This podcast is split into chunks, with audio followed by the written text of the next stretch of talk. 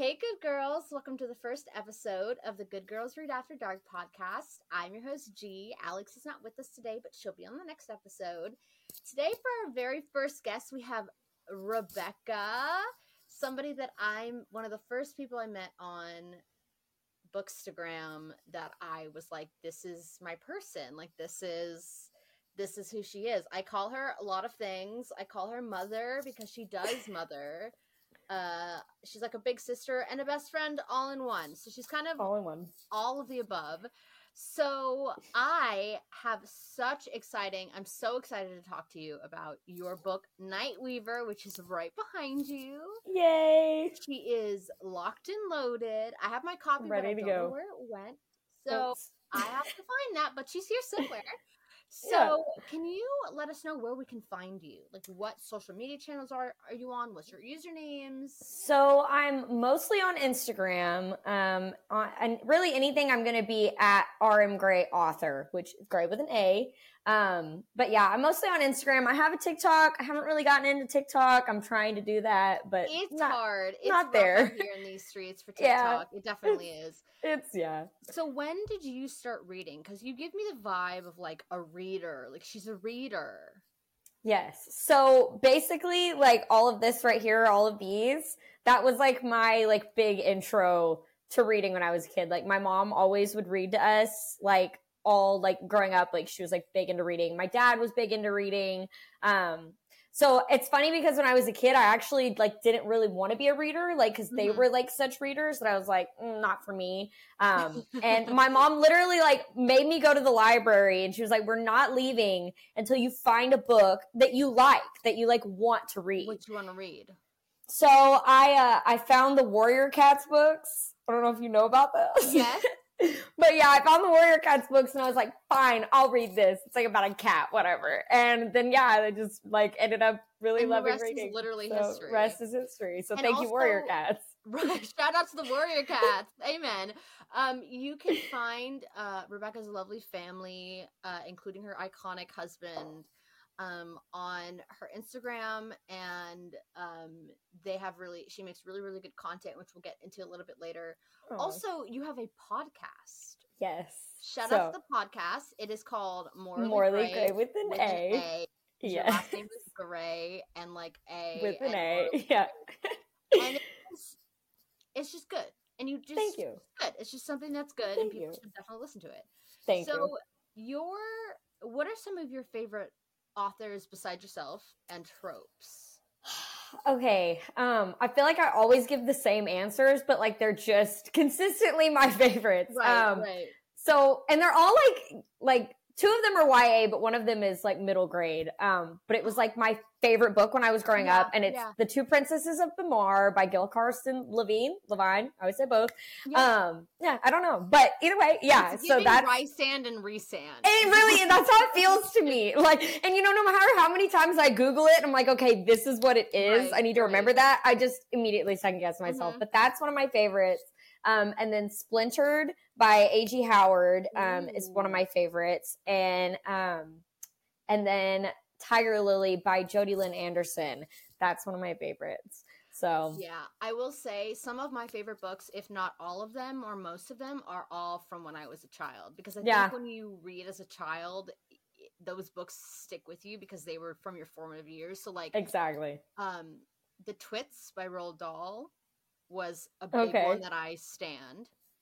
Um, and Zorgamazoo was another one. And I Okay. don't really remember what happened in it other than it was weird Right. and I really liked it. So I totally relate to having like a middle grade YA as like your favorite author. Like some of my favorite one of one of my favorite books is called I Will Always Write Back and it's actually not a storybook. It's a kind of a memoir about Mhm. these two people that uh, were pen pals. One was in Zimbabwe, I think, and the other was in Pennsylvania and they met and Hmm. it was just such a sweet story.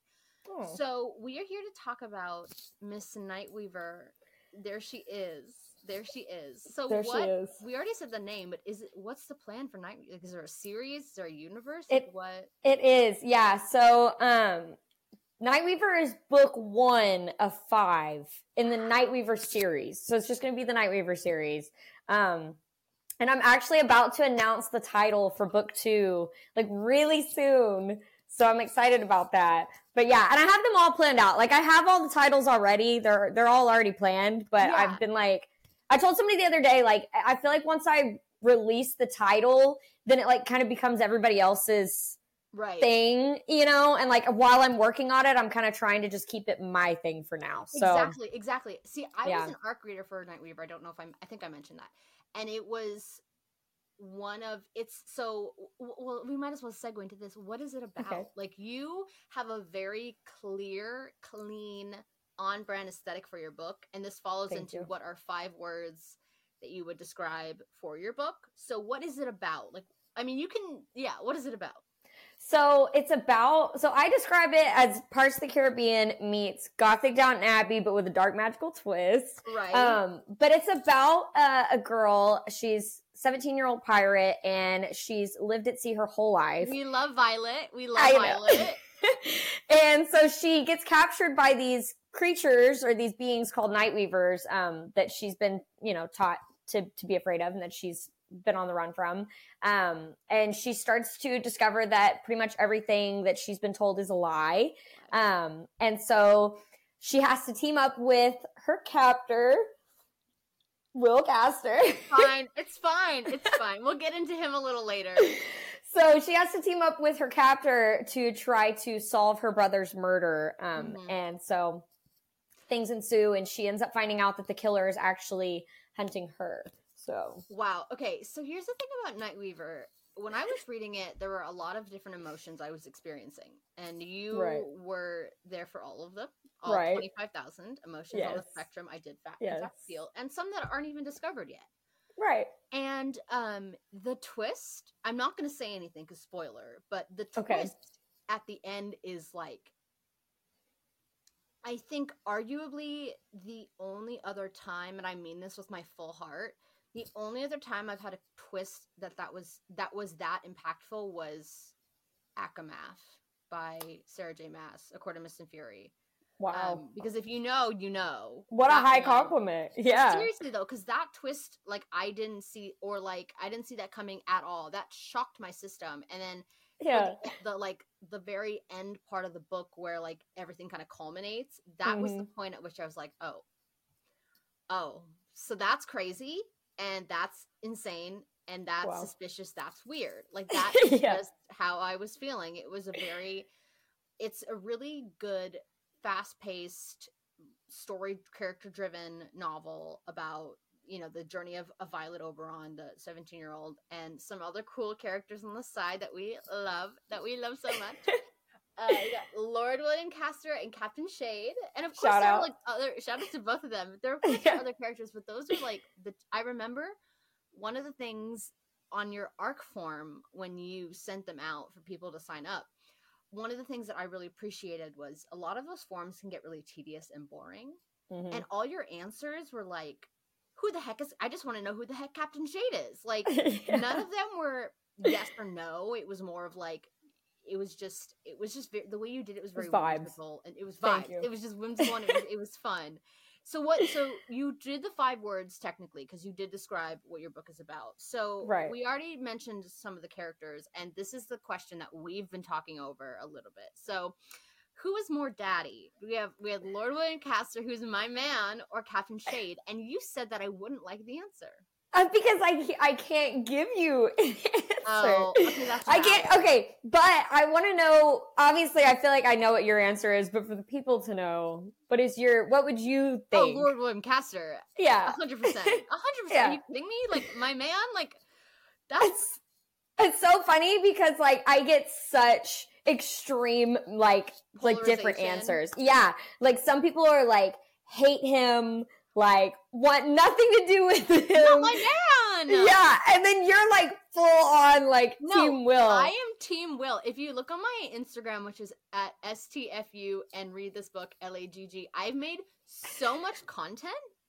yeah. it, like saying like Lord or like Will Castor is daddy. Like that's Mhm. that's literally Lord William Castor. Like no offense to Shade, like Captain is fuck, Right. but like also Right. like the way that he talks to her when they dance is just there's something different about it. And I think the thing So I'm not a YA girly. Um, I am not a connoisseur of YA. However, as a more advanced reader by age, your book and the content you have between Mr. William Castor and Violet, there's just something about it that I was able to really resonate with in a way that like fulfilled everything I wanted to get out of the characters, which I think is just an indication of just like good writing because it it appealed Aww. to someone who is above the age of 17 that is very far removed from 17 that wouldn't necessarily indulge in YA, but it was enough of a of an inkling you gave me enough that I was like, right. Now this YA I will I will read. I will read. It's not all smut here. Like there is just some there's some yes. times where you're like, I want the sweet kisses and the hand holding and the giggling and the kicking my feet. Like it's not doesn't have to be like, you know, against a wall intense. So that was just I wanted right. to say that. So what tropes are some of the ones that are in your book that really stick out to you and which ones are those are your favorites? So I always feel like this is the question that I like always blank on, which is like the most marketable right. thing. But so I like wrote them down earlier because I was like, okay, I gotta like remember this. Um, so definitely slow burn, um, forbidden romance, enemies to lovers, um, friends or enemies friends. to friends enemies to friends yeah um and then now of course i'm like who did this to you right which like you know? i will eat up every time like the thing is right. Like, your book for those of you who are worried about the line and i i just really want to stress this for those of you who are worried about the fact that it's marketed as a ya book there is there is something in this book for all readers of a certain age. Of course it's not like explicit but it's like you give us such you just give us such like like little like snippets uh, nibbles of like what is a really powerful romance and like what is a really powerful coupling between the two. And and i think that really fulfills the need. And as someone who is like reads a lot of romance books of varying degrees of you know description like i i just want to very much stress this for the listeners and watchers that don't be fooled by it being YA. There isn't it's you know, it's not a ser- it's not a court of silver flames, right? But it's like it is so tastefully done that it you don't even really realize that it's YA. After a certain point, you're like, "Oh, this just the romance just makes sense because it is a slow burn." So it's not like an insta lust or like an insta love. It it's just like a very good you, the pacing is really well done and so it, it does Thank fulfill you. like a very core need of mine to have like a romance aspect and there is enemies to lovers and it's done really well so i just i just think that that needs you. to be said like don't let the ya scare you because it does give you a lot of what you're gonna need so now this is a question that i love asking the most on a friday night what are your characters doing specifically captain shade will and violet okay, so I had to think about this mm-hmm. one too. So Captain Shade would be doing something mysterious. Right. I can't like obviously you wouldn't you you, you don't, don't, know. know. Who, Who knows, knows, what he's doing on right. Friday night? Who knows, right? Um Violet would be either Will, like my question. Hanging... Would they be together? I mean, like maybe they would be like stargazing cool. together or something. Like cool. No, I like that for them. I yeah, I feel like that's yeah. That's that's probably like my that's a solid answer. So. Okay, that's well. What would probably, what would probably she be doing if they weren't together? if they weren't together, probably like either like hanging out with her family or um like in the kitchen with her dad. Yeah, I should say or kicking ass and taking name. Yeah, what is she doing? Okay, so what is she? What is Will yeah. doing? Like, what is he up to? Probably gardening. He's He's my little flower boy. So like so much. That's crazy. That's crazy. That's why. I also love Elaine from uh, ACOTAR, and so that's giving me a little right. vibes. Like I'm a good guard. I'm a fan of a gardener. Like okay, yeah. so these are the questions that we wanted to talk about more about your journey as an author, as a person. You are one of the best people to talk to, just in general. You're very like you respond to every person that ever posts you on Instagram. Like you're very res- not respectful. I mean, you are, but like you're very responsive. Thank you. And you're very aware that you owe it to your readers and you do it in a way that makes it feel like a big family. And so one of the things that you are a big and you're also like a just a good role model in general, I think. One of the things and you recently posted an episode from the Morally Gray with an A podcast about um not giving up on your dreams. And you often speak about this kind of theme in your life and you personally have a great story about overcoming obstacles and personal growth. So I'm just wondering if you could speak a little bit more about how you specifically with being a writer, but even like in your personal life, how you were able to overcome, you know, fear of failure, self-doubt that you weren't good enough. Like what were some what was your journey with that? Honestly, it's I feel like my answer is always that it's an ongoing right.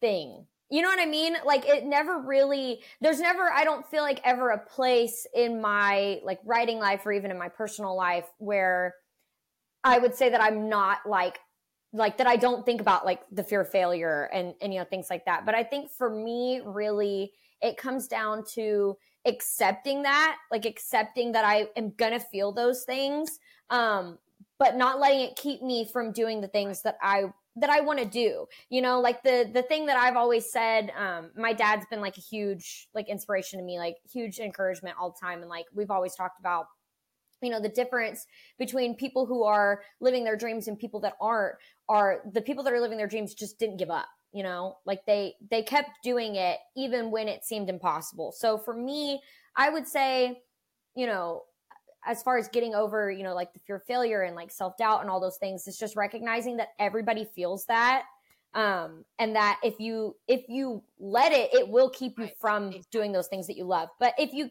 if you keep doing it you know eventually you're going to get there. Like something Harrison has even said to me, shout out Harrison. Something he's always said to me is like like you you can't work this hard at something and like not eventually see success at it. So like it's just really I tell people all the time, you know, you have to put your blinders on and just run at that thing that you want to do and like you, you, will get there eventually. So it's, it's, like just living with really that. Stressful. I mean, you make a really good point about how it's an ongoing journey, right? And it's really stressful as yeah. someone who has dabbled in various artistic endeavors, songwriting, book writing, writing in general. Like it is one of those things where you do just have to keep at it. And it, it and people mm-hmm. I do think forget that. I think they look we live in a culture that is so media obsessed and celebrity focused. Yeah. That people often forget that they had self-doubts too. Except if you're a Kardashian. Absolutely. Like, I don't really think you had any self-doubts yeah. if you're a Kardashian. But like all the actors you see on your screens that look so perfectly poised and confident, they have to start yes. out with with unless they're like a nepo baby, but they had to start out yeah. with some sort of self doubt. And even the nepo baby Absolutely. come out and said that they have self doubt because are they there for the right reasons? So I exactly forget that just because you look like you have it all together, or just because you have some sort of success, which you have, and we'll talk about that later, it isn't like you didn't you it didn't take a village to get there. Like it did. It most yeah. absolutely and you know what we've always said too is like it takes seven years typically to become an overnight success. Right. so like and I, I, even tell harrison all the time too it's it's so weird in my just personal life now like post publishing how all of a sudden it's like that thing and like you know like i always kind of knew it would right. happen but it's like all of a sudden now people care. Right you know, like in my personal life, you know, like now, like people, like I told Harrison, like we were on our way to Thanksgiving this year, and I was like, you know, every year, like since I was like 15 and I decided I wanted to be a writer, going to like family events or holidays or just social outings in general were always so miserable for me because I didn't want to talk about like my writing because you would get like the looks right. from people or their their you know unwanted opinions and people were never excited about it. It was like I would bring it up and it was like change the subject, right. you know? And I told him I was like, it's weird because this is the first year that I'm going to like a holiday or something. And I'm I'm knowing that people are gonna be asking me like, oh my God, like how are things now with your book? And like it's so exciting. It's it's just weird to see that because I'm like, I've been doing this this whole right. time. It's that parallel. You know? Right. Yeah. It's just now you recognize it because you're seeing More like the other side of it. It's you know, like those yeah. people that become really rich, and then all the people that they have. You ever seen Princess Diaries? Okay, yes. so you know, I love okay, Princess cool. Diaries. So you know the scene where like they find out that she's the princess of Genovia or whatever, and if you haven't seen the Right. movie, spoiler, I guess, but also like the movie's like twelve years old or something like that. For yeah, longer. Yeah, She goes and she is discovered as the princess of Genovia, and Mandy, who's like the really mean girl, is like, "Oh my god, Mhm. me and her are best friends. Like, we're like Yes. besties. Like, I love her so much. Like, we're in every class together." And the entire movie, she's just been like a big pain in her ass. Like, awful. it's just Yeah, been so bad. So it's like it's it's one of those things I think with family though it's, it's a little different, but it is one of those things where it's like you've made it and now people are curious because I think a lot of people have a fear of um encouraging if it doesn't happen, like what happens after that. Like if it, there have been times Yes. where people have told me like oh i'm so excited to see like you're going to be the next big superstar like when i was little and i used to act it was i was filled with that i mean like i'm from la and Yeah. like that is a very const that is a very like a Yeah. very th- people have the same experience a very shared experience of like you're going to be the next star like you're so good on stage Yeah. and then when it doesn't happen you look around at those people and you're like well what what did you said it was Yeah. good i'm not am i not good and so i think that's where your journey Right. with self-doubt is really interesting and is really beautiful to see is that you were not necessarily were surrounded by but there were always these thoughts in your head of like well i could do it but will i Oh, absolutely. And that's that's what's crazy about it is like I feel like once people do see like the other side of it, it's almost kind of like like even for me, like I am constantly trying to wrap my head around like this wasn't like a guarantee. Like it feels like it like once you're there, like, oh well it, it happened, like it was a guarantee, but it's like it wasn't. Like at any point I could have been like I give up. Like I'm not I'm not doing this anymore. And like I got so it's what's so crazy is like I got so close to that point. Like just a couple of months like into like last year like like in a couple months into the year I was like I, I told Harrison and my parents, I was like, I just think, like, I had gotten to a really low point where I was like, I just think I've been trying this for Yeah. so long. And it really, it's kind of embarrassing when people ask me about it. And like, it's just so much pressure on myself that, like, what if I'm not ever Right. successful at this? Like, what if I can't do it? And like, you know, I just got to a point where I was kind of like, I think I am. I told Harrison one day we were driving down the road and I was like, I think that I'm just going to like bow out Yeah. quietly and like pretend I never even tried and just like give up on the whole deal. Like I was like that close. And so it's like crazy now to see the other side of it. And it's like, of course, if you could go back and tell yourself, you know, hey, like just keep at it. That's why like I'm always telling people that is it's like really like just keep at it, like keep going and like don't give up and, and you will see the other And side of it. great- You know? like I said, like you are very upfront with that journey that you've taken, and I think that is what is so.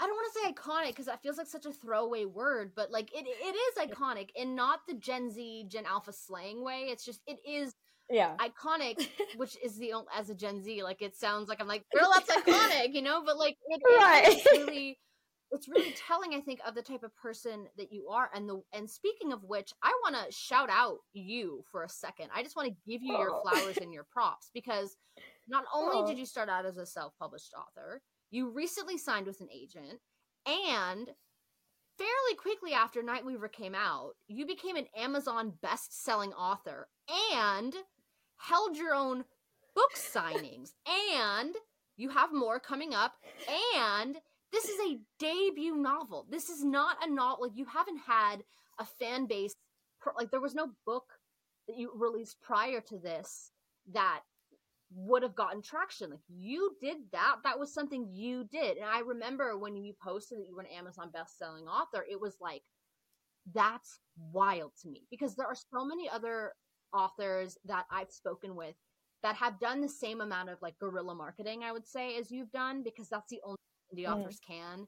And for those that Yeah. don't know what guerrilla marketing is, it's basically like pushing content in your face. And Mm. I know tons of authors that have really, and we'll get to this, really great content like you do, and they just didn't make it. They didn't get there.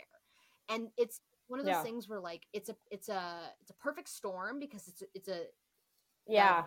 You know niches and the audience that you Yeah. but I mean, like coming after you released this book that is really good for a debut novel, and you became you. like you have an eight. Like, what was that like getting an agent after you? I remember you texted me, and I was like, "There's no way."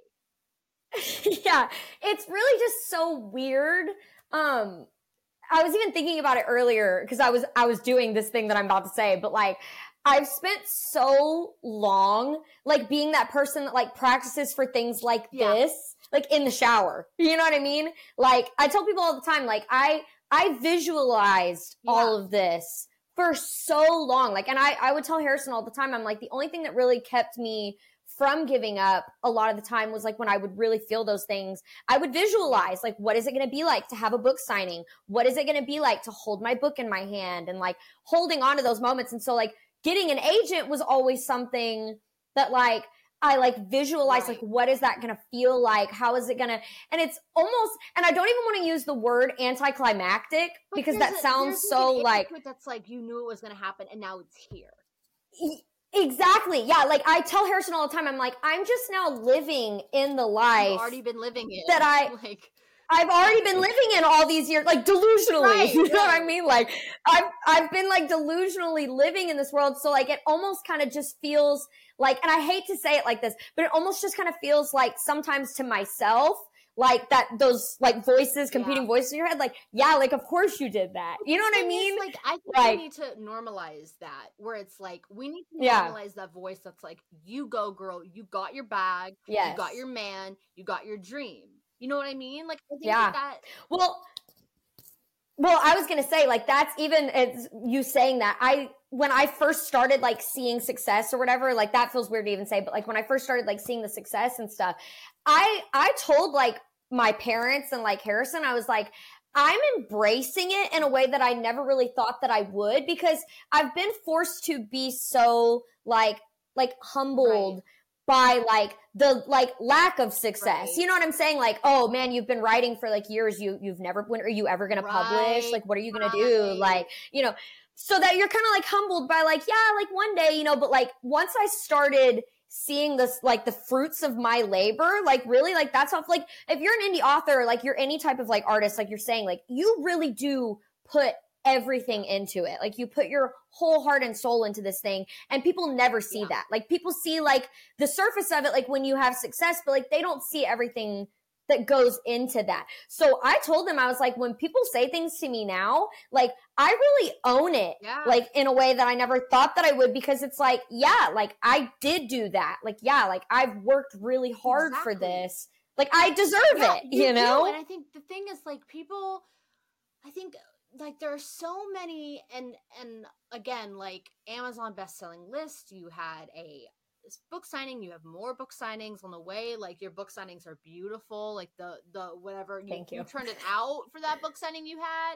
And I'm sure to Thank see, you. you. know, where you live also to see places Yeah. that have your content, that have your book that you've worked hard Yeah. on. And I think you speak to a really good point about how you've lived so long this humble existence of like, oh well one day, like maybe it'll happen, like maybe it's gonna happen and like it's not right now and the book is on its way and all this stuff that you're telling yourself and then it actually happened and so now your body's kind of like well i mean i think it's great that your default was like i'm gonna embrace it and you didn't yeah. and, i think the thing is like you are still reaching for more but you're also you are Yeah. humble enough about it to be able to look back and give that advice because i don't i can't imagine the amount of young people that come to your book signings that want to be you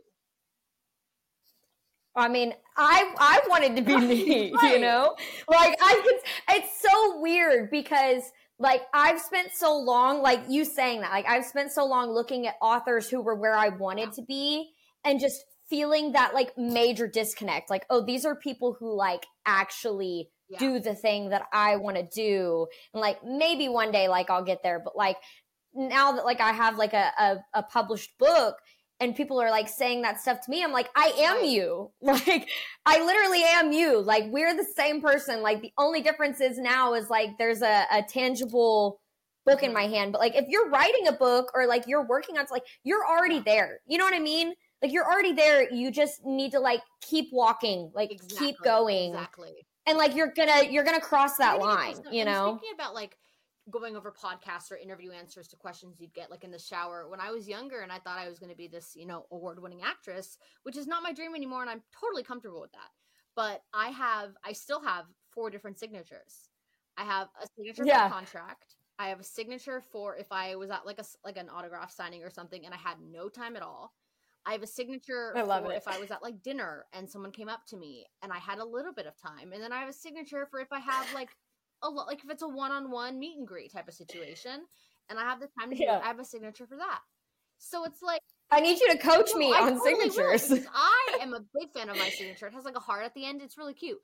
But I love it. I think that, uh, and I've had that since I was younger, and I fully expected to use that. And I like, and you know this, and some people know this. I was dabbling with writing a book in the summer, and I think one of the things that people would say to me, and I and I read this in a lot of books about writing, was like, if you're not doing it for yourself, then you're not doing it at all.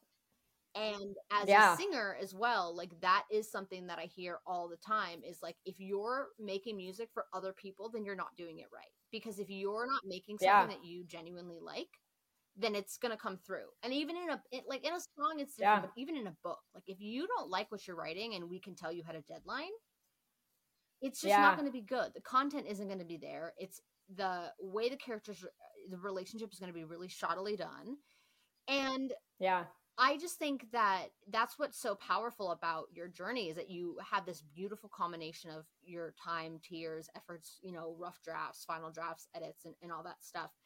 And I also wanted to segue into we we talked a little bit about guerrilla marketing. So you Yeah. have some of the best, and I mean the Oh. best. I follow a lot of indie authors, and I love all my girlies, but you have some of the best content because it is so spot on to your brand, you. your aesthetic. And if you haven't seen it, you are missing out and need to go on her page on Instagram, RM. Uh, is it RM Gray author or author RM Gray? RM Gray author. M G R A Y A U T H O R. And you need to look at those videos because it is hard enough to write a book. And as an indie author, as I alluded to earlier, you have to guerrilla market. Otherwise, you're not going to get any Yeah. reads. Like, no one's going to read your book. Right. And you make this content that is so movie esque and movie trailer esque that, like, I could gush over for hours. Like, there's something about, like, the time that you're able to spend not only writing a best selling novel, but also making this content that is so incredibly on brand. Like a lot of people, indie authors, struggle with finding an identity, I think, for their content, for their books. Yeah. But you've done it in a in a good way. Your your content is engaging, it's aesthetic. And how did you land on that? I I really don't know. Like I get asked all the time. I get asked that all the time. And like it's just funny like looking back, I was making those videos for months before Really? like I ever got like any like attention or anything. Like I had started my Instagram January of 2020 2023. Oh, wow. And yeah, I started it in January and I had like no followers until like June. Wow. And then like that's when like people started like so it was funny because I would make those videos and I would like send them to my Yeah. family, like my siblings and stuff, and they would be like, "Oh, so cool," you know. like, but it would just kind of feel like, okay, you know. Um, but like just I don't know. For me, I I didn't want to reinvent the wheel. Um, and and obviously I'm a huge movie girly. Like that's like a big thing. Like that's what like our podcast is, you know, a lot about. Um, I'm really great with Nay, but like I'm a huge movie girly, and that's actually what I wanted before I ever wanted to be a writer. Growing up, I wanted to be a director. Yeah, that was like where, which I think it was just a lot of misguided, um, because I was always a writer, but it was something that I never thought like I could do. Like uh, for some reason, like as a kid, I was like, oh, that's something like really like that's something writers do. Like really, they're these really smart Right. people who like, you know, how do they do it? Um, so I just wrote for myself, but I always thought, okay, I want to be in storytelling, and you know, directors they have all of this, you know, like Right. influence on these projects, and like I love movies, um, and so it was as I got older that I was like, wait, maybe like more of what I want to do is be the person like writing Right. the story. And like with a book, you really get to be the director, you know? Like you get to you get to be the director, producer, costume designer, set design. I mean, you get to do everything, you know? You really yeah, you get to do the acting, you know? I mean, like so you you get to do all of it. Putting it, I've never thought about that before. I remember some writing Yeah. advice. One of the best writing, one of the best writing advices I've ever gotten is treat your book like a movie. So every chapter Yeah. is a new scene, and it actually helps it flow Yep. way better when you do that. Yep. And so that that's kind of how I write is I see it like a movie. Um, and so when it came time to market, I just like I said, I didn't want to reinvent the wheel. And it's like, okay, I I something I love about movies is I love like critiquing trailers, you know? And so like I've always seen my book like as a trailer in my mind. So then when it came time to like start putting that together, it was like almost just kind of like why else would I do it any right. differently? You know? Um, so yeah, so that's kind of how that like came about. And then I don't know, for some reason people resonated with it. I mean, and here we are. the content. What are you doing after this episode? Go immediately to Instagram, follow her, and look at her content. I don't know how to describe it without just saying that it's like really good, like really Thank good. you. And Thank you. speaking of Thank you. your content, Pirates of the Caribbean, which you are the first to say is a big inspiration in your Huge. a huge inspiration in, your, in your book, and it looks like a lot of the inspiration from the movies. I mean, the content is in a lot of the trailers that you make, right? So, Yes. what was it Yeah. like that was working with a franchise of already created content, and then you did reinvent the wheel to a certain degree? But what was that like having that as like firm background evidence? Yeah, I mean, it was. I always tell people, like, when it comes to Pirates of the Caribbean, like, if you like Pirates, which we all do, who Right. doesn't, you know? But if, if you like Pirates of the Caribbean, that was like, I feel like something really, like, iconic, Yeah. you know, throw Yeah. but really iconic, like, through, like, the, you know, 2000s and, like, when I was growing up, that it was, like, major for me. Like, I know I've told people, like, I literally dressed up, like, as a pirate to the premieres, like, when I was a kid. Like, it's huge, huge for me. And so, like, it's so em- embedded in our culture but there's nothing else like it. Like there's there's that's really it. Like if you like pirates of the caribbean there's not like oh i like pirates of the caribbean and i also like this other like supernatural Right. pirate thing you know? Like i mean if there is like please like Right, send me a right. recommendation you know? But like that's really it. Like i mean other than maybe like sinbad or something which i also love. But like yeah. But like okay so you know you talk about like dealing with like a whole franchise of stuff. It's like there's so much that could be it, it's such a fully formed world but like such an isolated world that like there's so much that you can pull Exactly. from it you know? I mean it really like it hits every spot like that you want it to hit. Like it's got the romance it's got the action it's got the adventure it's got supernatural stuff it's got so i mean you you've got a lot to play with so it's not really like that difficult for me like sometimes i'll be like okay i need something that kind of like fits the vibe of this scene that i'm trying to market Pirates of the Caribbean has Exactly. that, you know. Like it's there's so many of them, and they're all so well done. I mean, you talk about something I could like gush over for Right. forever. But yeah, I mean, that, so I, mean, it's is, like, it's fun to have that, In the one with the tentacle guy, right? before Marvel. Like that was before, Unbelievable. and even Marvel Unbelievable. CGI isn't as good as as that CGI was. I see stuff all the time where people like use that specifically as an Yeah. example of like what happened to the CGI. Like this was like next. It was so ahead of its Oh, time. I mean, absolutely. it was way ahead of its But I'm time. glad that people So- the reception was so good to it because I, I do think Oh, it was a really- absolutely. really good film. So you talked Yeah. a little bit about laying out all the films. I mean, films. See all the books that you're reading the five or that you're writing the five books. What is your Yeah. process like as a writer? Because I know it's different for everyone. Yeah. Um, I don't know. Like that's I feel like it's almost like it's such a broad question, so I feel like my answer is gonna be all over the place. Um, but like, okay, for me, um, because the, the one thing people always usually want to know is like, are you a plotter? Are you like a, Yeah. a pantser? I'm I would consider myself a planter, Okay. like firmly in the middle. Um, because I do have it all planned out. Like I have I have my like what, you know, like pantser is for the listeners that don't might know. Yes. So, like plotters, which I heard somebody use the term architect versus gardener Oh, the other day, and I liked that too. Yeah. Um. So plotters basically, you know, you have everything planned out and like you stick to that outline. Like it's a detailed outline. You know exactly what's going to happen. Um, and you follow that. Um, and then pantsers are like, you know, you fly by the seat of your pants. Yeah. You, you just kind of like, as you write, you just like give yourself freedom to like see where it goes. So uh, that's why I say like I'm yeah. firmly in the middle because I have everything planned out as far as like major beats. Right. Like like okay like just for example because it's what i'm working on right now but like with the sequel you know before i start working on it i write down maybe like 12 major like plot points or scenes like yeah that i want to happen. And then what i always tell people is like i know where i'm going but i don't know how i'm going right. to get there. So i i leave myself room to play within that outline because I mean, it's inevitable. Every time I start writing, a character will do something or say something, and I'm like, okay, I guess that's where we're going with this now, you know? So, like, just literally yesterday, I was actually working on the draft, and a character came into the scene and just totally, like, wrecked, wrecked that scene, like the plan that I had for that scene. But it's going in, like, a really fun direction now, which I think, you know, you were even talking about earlier, you know, like doing it for yourself, like writing for yourself. And, like, that's advice I give to people too all the time is like, I just said it on my podcast the other day, but, like, if you're bored by your book, the reader is going to be bored.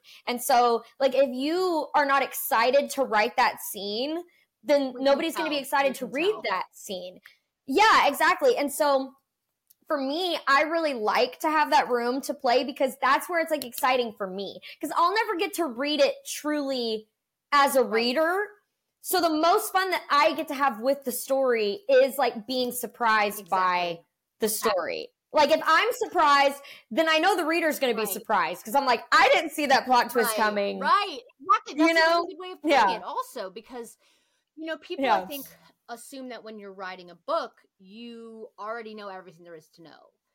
And I, yeah. I definitely would say that like when I was writing, I was a, a I was a gardener and I was a uh, architect. Definitely a planter also. Because yeah. like I was talking to another author yeah. friend of mine. Um, and she was saying like, i was like begging her to have a certain thing happen in her next book begging her. Yeah. she was like i'm trying but the characters are like doing their own thing. not and about like, it. people are like well these characters aren't real. I mean that's true but when you're writing something and you know yeah.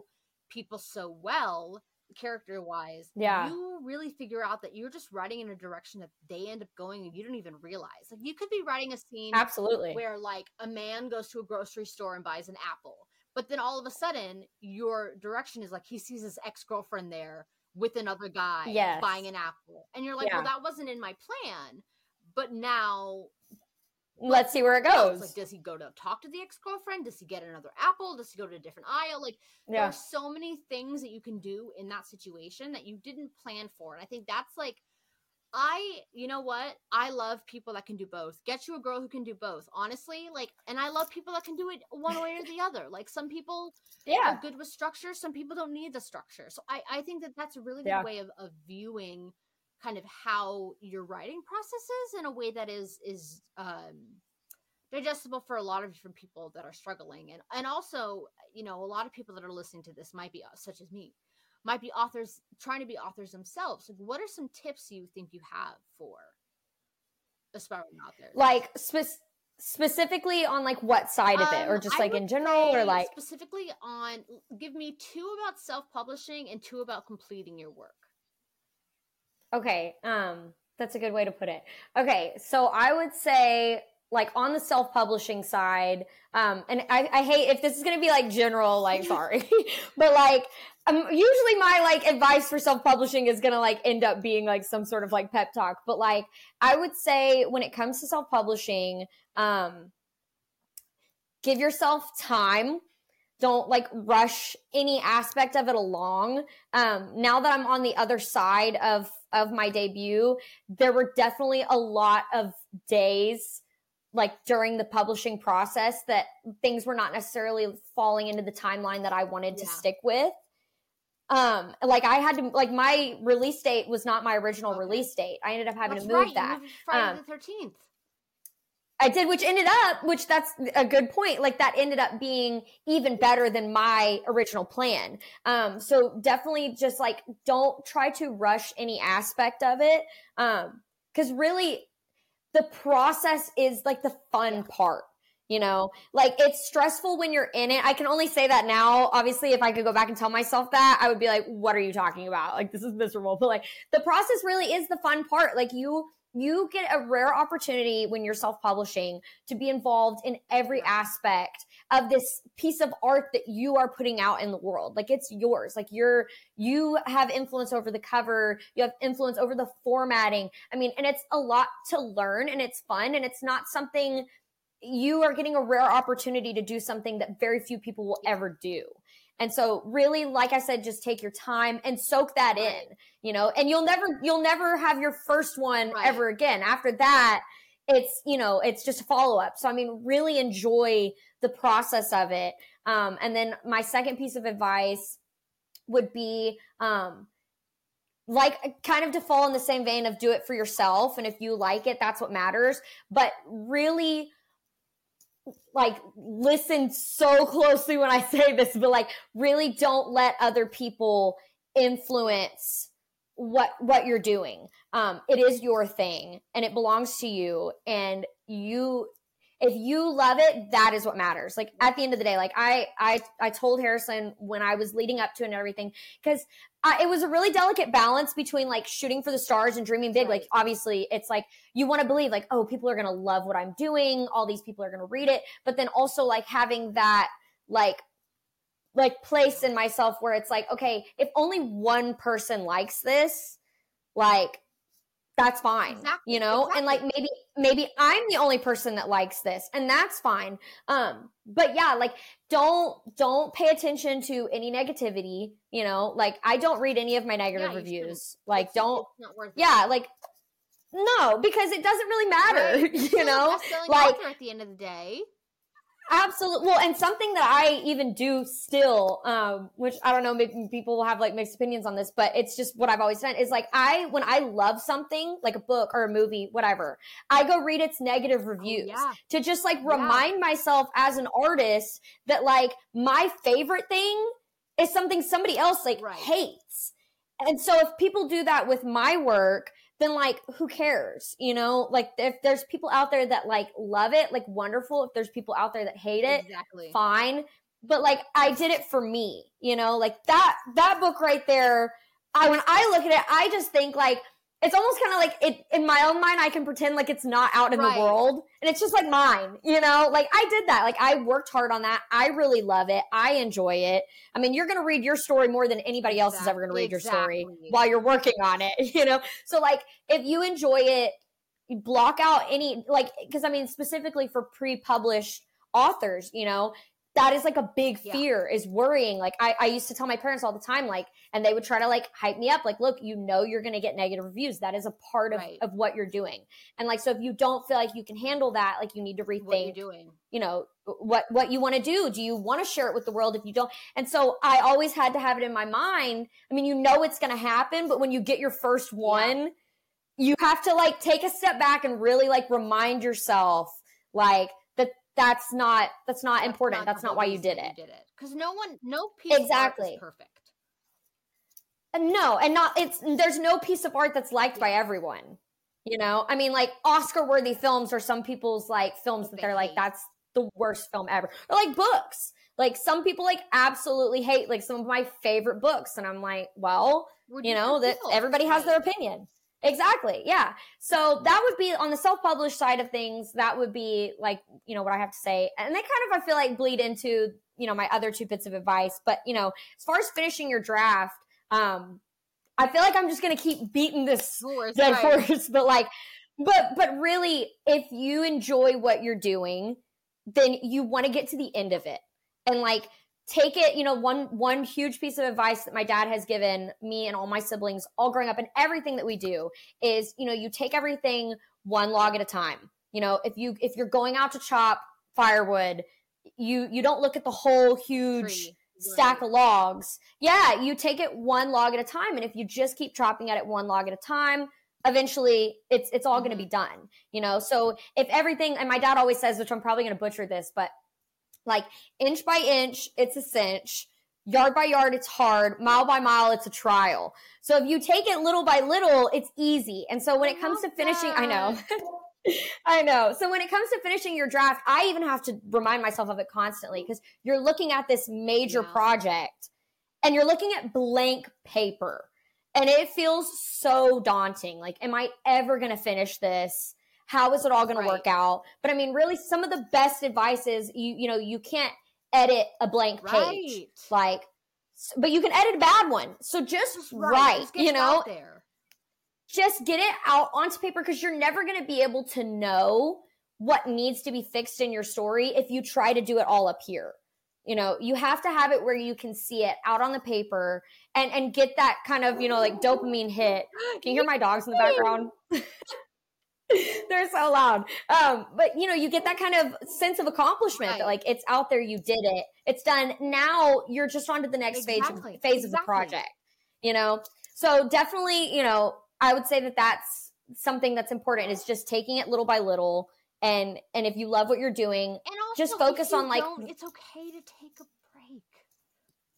Abs- that is really i mean you said it like sometimes i i was just telling somebody the other day i think i might have talked about it on my podcast um but you know sometimes you hit a point in your work where you just are like this is not working or you kind of burn Yeah. out I know, both of like, those things in the summer.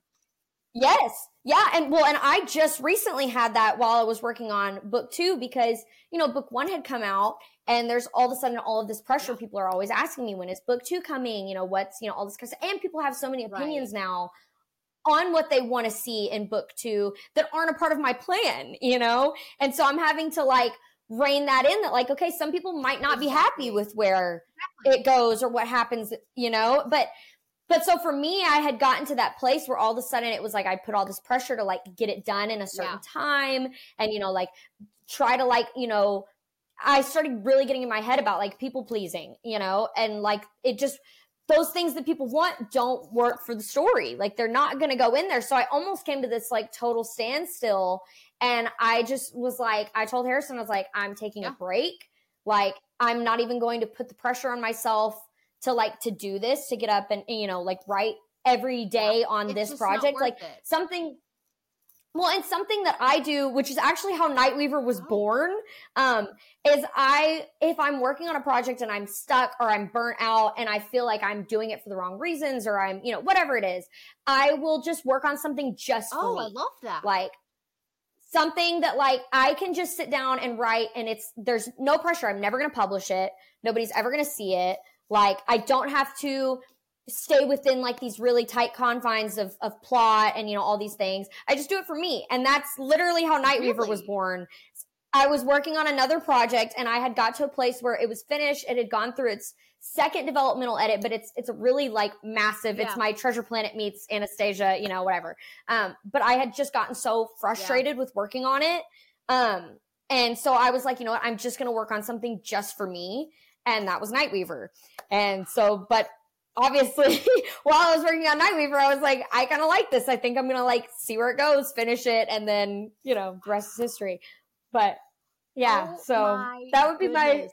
my Those other are piece. such yeah. good tips, and I think that they are so unique. They're not like everyone's like, you know, just keep going. Like they're very specific about like Yeah. land, like mile, not landmarks, milestones, and like places you should hit. My God, that is incredible. Well, thank you for kicking off this ep- this whole podcast journey with such a with such Aw. a start. Like this this episode was full of, Thank you for having me. full of such like impactful like moments, and I am so Aw. excited to see more about what's up next for you. And and for everyone listening, we are going to have a link in our bio that has a list of all the authors and um, links to their pages and their books and their socials and all those things. And make sure that you give Nightweaver a read. Check out RM Gray Author on Instagram. And please, please, please, please, please, please, please, please, please have a good day. All right, bye Yes. everyone. Bye. Hey, beautiful people, it's Alex. So, I hope you've all been good girls because if you have, we've got a surprise for you. First, thank you for sticking around towards the end of the podcast. We really, really appreciate you seeing it all the way through.